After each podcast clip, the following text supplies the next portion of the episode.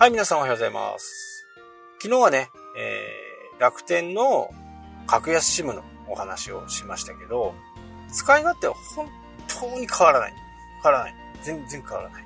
で、これ楽天の方の SIM に変えるときっていうのは、今の電話番号をもちろん使うわけですよね。MOV。じゃあ、N、N、N、MNP か。ナンバーポータビリティかな番号をそのままにして、今、ドコモだったり、ソフトバンクだったりするものを楽天モバイルに変更する手続き。これは、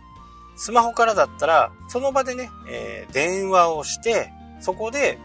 ナンバーポータビリティの番号を出してもらいます。今の契約が120、180日未満だと出してくれないんですけど、それ以降だったらね、いつでも出してくれます。まず、ナンバーポータビリティを、のね、あ、予約番号っていうのを出してもらう。そして iPhone の場合は、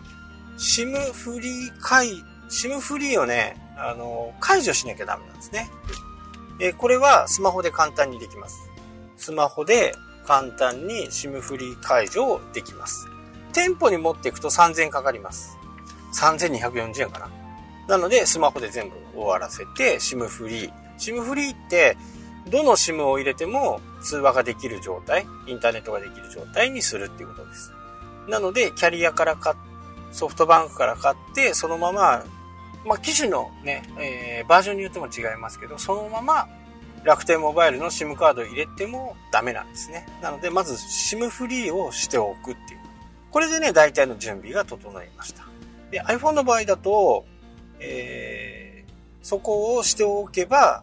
それでね、大体、こう、準備は、えー、整、整うんで、あとは、その、ナン、えっ、ー、と、ナンバーポータビリティの番号、予約番号を持って、僕の場合はね、あの、札幌なんで、札幌にね、えー、ショップがあるんで、そのショップに行く。で、いろいろね、契約の内容とかいろいろ、一応聞かないとね、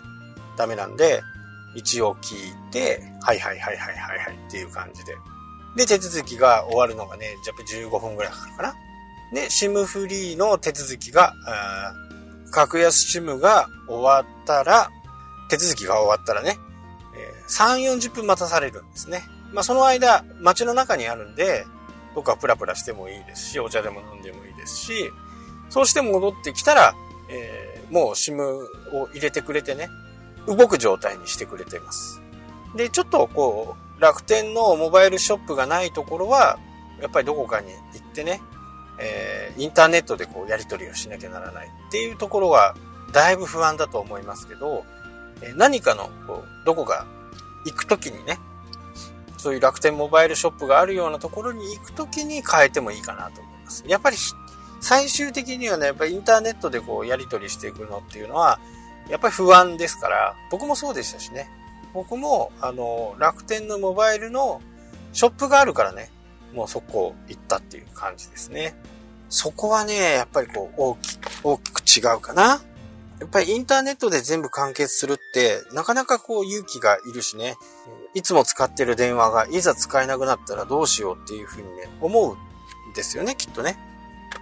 なので、日曜日とか土曜日とか、休み、祭日の日とかは、結構混むんで予約を入れてからね、えー、行ったらいいのかなと思います。その時には SIM フリーにしとくこと。端末をね。iPhone の端末を SIM フリーにしておくこと。そうして、ナンバーポータビリティのね、予約番号をもらっておくこと。これで終わりです。あとは、設定は全部楽天モバイルの方でね、えー、してくれます。まあ、という、設定と言ってもね、そんなに難しいものじゃないんで、簡単かなとは思いますね。そう。楽天のね、経済圏にもう、どっぷり使ってる私ですけど、まあ、得点も多いですしね。やっぱり、難点を言い出したらね、どんなサービスでもいろいろ、難点はいろいろあると思うんで、難点を言い出すとキリがないんですけど、まあそこをね、自分の中でどう処理するか。楽天市場なんか、やっぱり、えー、いつ来るかわかんないっていうところもありますしね。その辺はまあもうしょうがないというふうにね、思って、本当に必要な時にはね、やっぱり Amazon になっちゃうかなっていう風になりますし、ただ Amazon もね、最近は大手の運送会社、宅配会社を使ってないで、ちょっと小さめのところでね、えー、配送を受け付けてるみたいで、今までと全く違う人が来るんでね、結構ビビりますけどね。え、誰あなた？みたいな感じ。いつもの人じゃないんだけどっていう感じですかね。ね、それから、やっぱり、あのー、楽天の場合だとそういう楽天証券とかね、楽天トラベルとか、そういったものを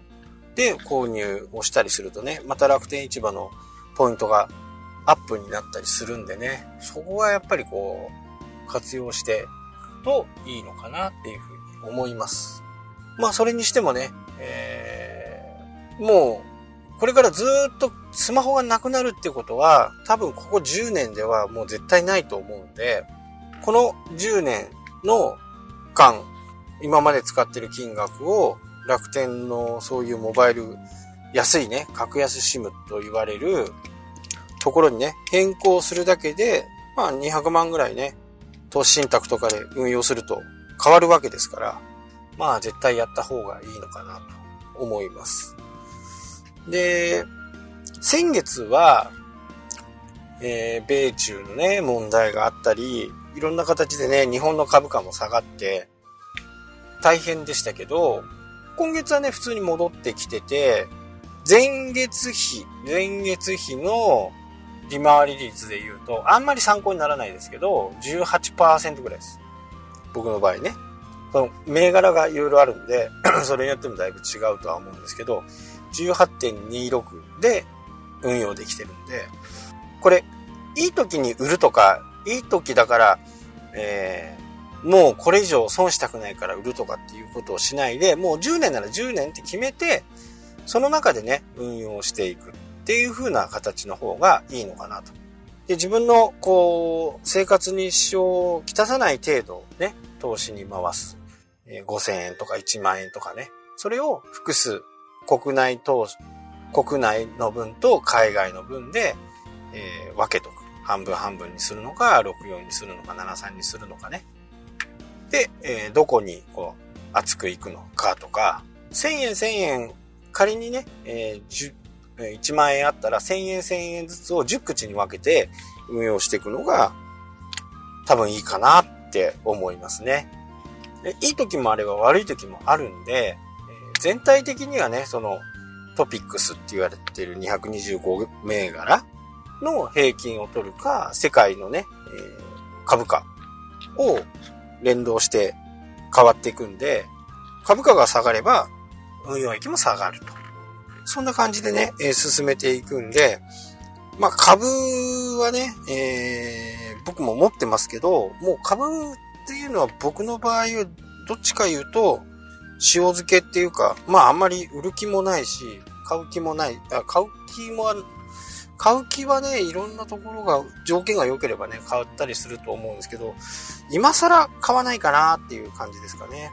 あと、株主優待がね、えー、お得なところはちょいちょい買ったりします。って言ってもね、そんなに大金じゃないですから、大きなところはね、大金かかっちゃう時ところもありますけど、そんなに大きな大金じゃなくてもね、今どんどん買える時代になってますからね。そういったところで資産を運用していくとね、